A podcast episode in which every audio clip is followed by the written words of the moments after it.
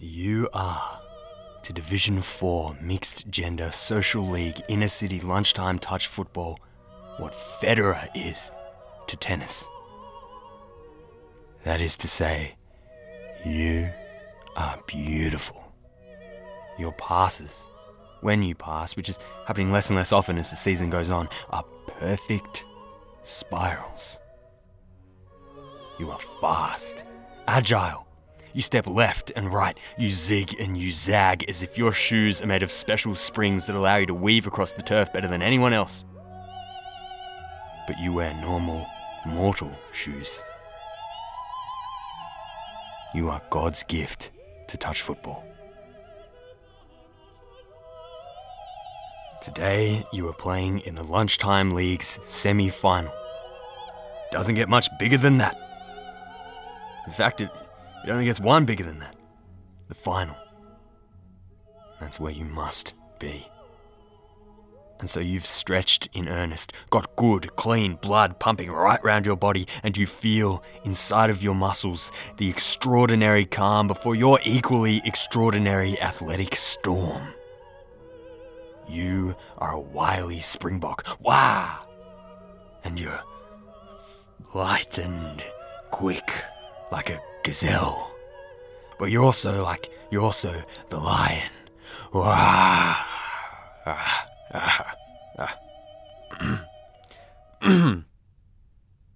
Obviously, you don't wow, roar, or say any of that stuff out loud. Instead, you greet your teammates good naturedly. You say to them, Nice to see you, and how about this weather, and who are we even playing today anyway? And this is because you're not just God's gift to touch football. You're humble, too, and wise, and good looking. And you work real, divine, transcendent, ecstatic miracles with those perfect spiral passes. Like Jesus. Um. That might be, um. Yeah, no, no, you know what? No, you, you're gonna stand by that one. Like Jesus. You are very good at touch football.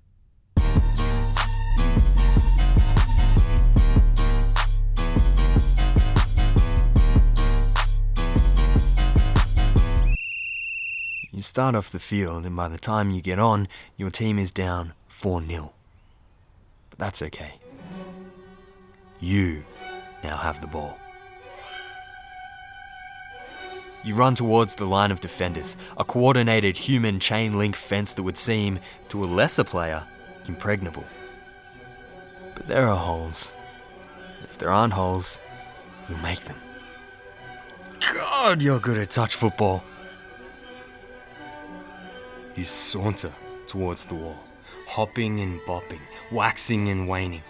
A space in the defense opens up thanks to your bamboozling goose step, and you pounce.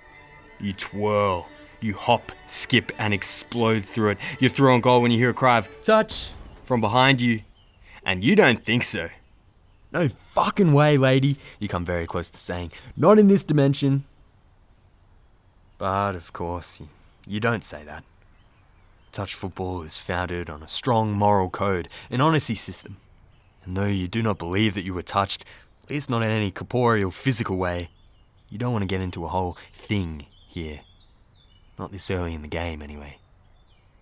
You jog back to the mark with an amicable fake smile and play the ball. A teammate has the ball now. James, is it? J- Julian? Hamish, maybe? You don't really give a shit what his name is. You just want the ball.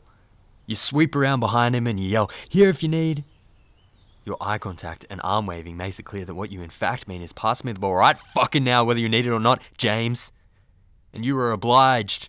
You catch it, you run, you throw a perfect spiral pass out to the wing, the strength and precision and perfect spiralness of which wrong foots the defenders and throws open your teammate for a clear line on goal.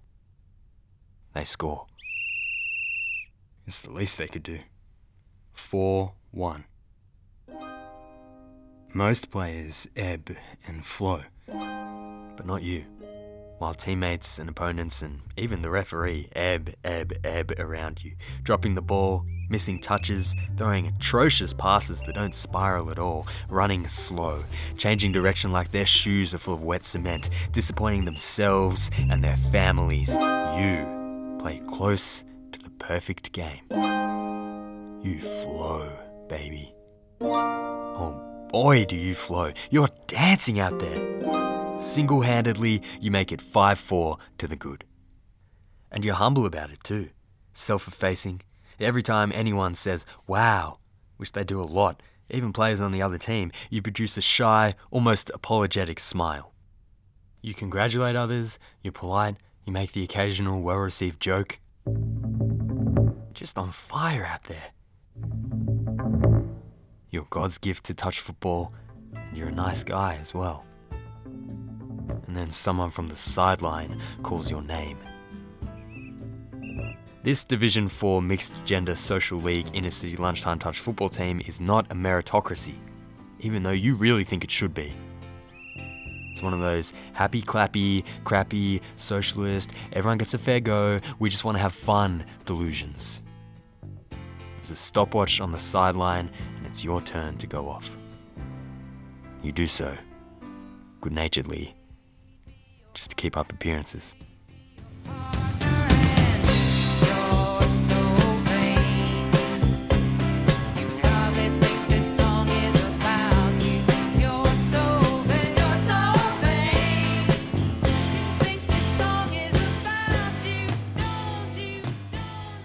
Somehow, from this angle on the sideline, game looks rather pitiful. Looks a bit shit. Inner city business people, far from their physical peaks, cramming exercise into their half hour lunch breaks, are chasing one another around on uneven grass. They're playing between small orange cones that are neither in line with each other nor regulation distances apart. The ball is often thrown around as if it is a pizza being lazily tossed. Game is slower from this angle. Awkward. Tragic. Your time in sideline purgatory lasts forever and in that forever, your team manages to lose the unassailable lead you handed them on a platter. They're down 7 5 in this high stakes, all or nothing Division 4 Mixed Gender Social League Inner City Lunchtime Touch Football semi final, and it's like they don't even care. They're laughing at their mistakes. They're saying things like, whoopsie daisies, and oh, that was close, and boils your blood. There's still a minute to go on your time allotment, only five to go in the game and you can't bear it. You cancel the timer and call a teammate off. Only you can win this game. You're on the field for less than 20 seconds before finding the ball in your hands. You feel your vision widen. You feel conscious thoughts fade away. Your entire brain is consumed by sports cliches eye on the ball, one moment at a time. You sprint forward to within reach of the defense, then stop on a dime. You skip backwards, evading a swiping arm. Whoosh! You skip to your left, then back to your right to dodge a defender that flies past you, carried by their own momentum. More opponents close in on you, and so you retreat in a wide and sweeping run towards the touchline. And there you see a gap, no more than a metre wide and in two big steps you fire through it. Like lightning, you must contort your body to fit through the hole in the wall, to twist side on and arch your back and flare your arms out while keeping a hold on the ball. Like a dancer, like an electric bullet, you can't be touched. Touch. Excuse me. The uh, the guy with the ball, I, I touched you, mate. I gotcha. Over here. I touched you. Hey. No fucking way, you think, and then say, but the toucher stands firm. The referee agrees. Typical, biased, he's a hack, they're all out to get you. You apologize through gritted teeth.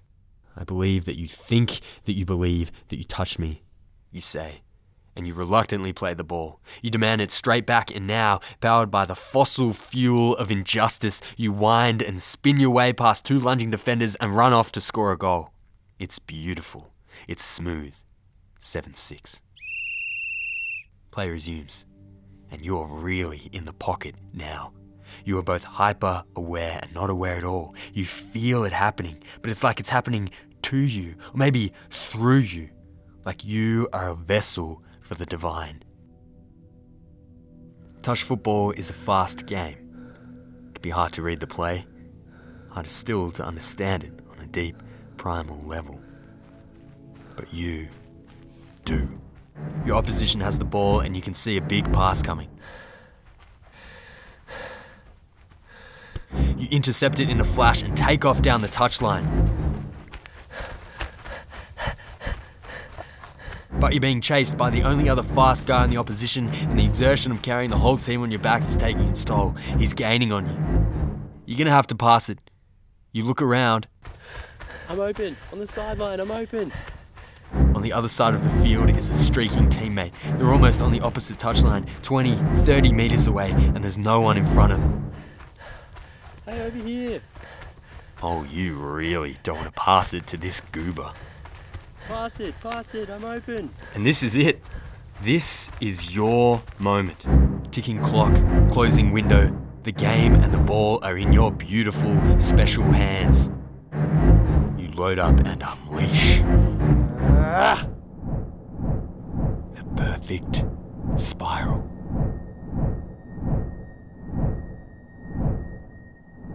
And once the ball is let go, in its perfect spiral, you realize there is no longer anything you can do but watch, equal parts horrified and hopeful, you snap out of your flow state trance.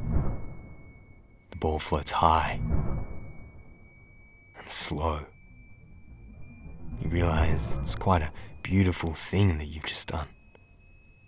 You realize how incredible it is to be alive. Still, the ball soars. And you can't help but think about what being beautiful at touch football actually means. It means that you, a human being, a machine made of chemicals and meat, have attained such mastery over your body, over your mind, that you move in a way that reconciles the improbability of your existence and even makes it pretty. Still, the ball soars. And you start to think that your body is really quite spectacular. The chemical constituents of it, the atoms of oxygen and hydrogen, can be found in any old pile of dirt. And they've been assembled in such a way in your body so that you're not only conscious, but beautiful. You think of your skin that regenerates itself, the liver that metabolizes all on its own. Your entire body is made of chemical reactions and electrical impulses, small and ugly stuff that you, you, have brought together into a single beautiful thing. And still the ball soars. You can unite your own disparate parts, the strange and unwieldy limbs, the beating heart, in order to play touch football beautifully, and that, you feel, is ecstatic, irrefutable proof that you exist. That you are alive in a way that you cannot prove that anyone else is alive. Well, except for Roger Federer. The ball hits your teammate at a perfect, catchable height. Bounces off their meaty hands, dribbles along the ground, and rolls out the sideline. And you lose the game. You lose your shot at the grand final. You lose your temper. And you, you say some things that you'll later regret. You burn a lot of bridges, actually. You accuse your teammates of not existing in the same way that you do. You say that they're ugly, pitiful people, failing to understand or reconcile the transcendent realm of beauty you have attained through the mastery of your body, and well, well, well, basically, the post-season drinks are kind of unpleasant. And after a couple of weeks, you're quietly removed from the team WhatsApp. And that is bullshit. And it kills you. It really does. And so you have no choice but to go online and to find a low division inner city lunchtime mixed netball competition to register for. You are God's gift to all social sports. You will not apologize for that. And you are beautiful. And you will be the most graceful and humble and prolific goal attack that the world has ever seen. Ah.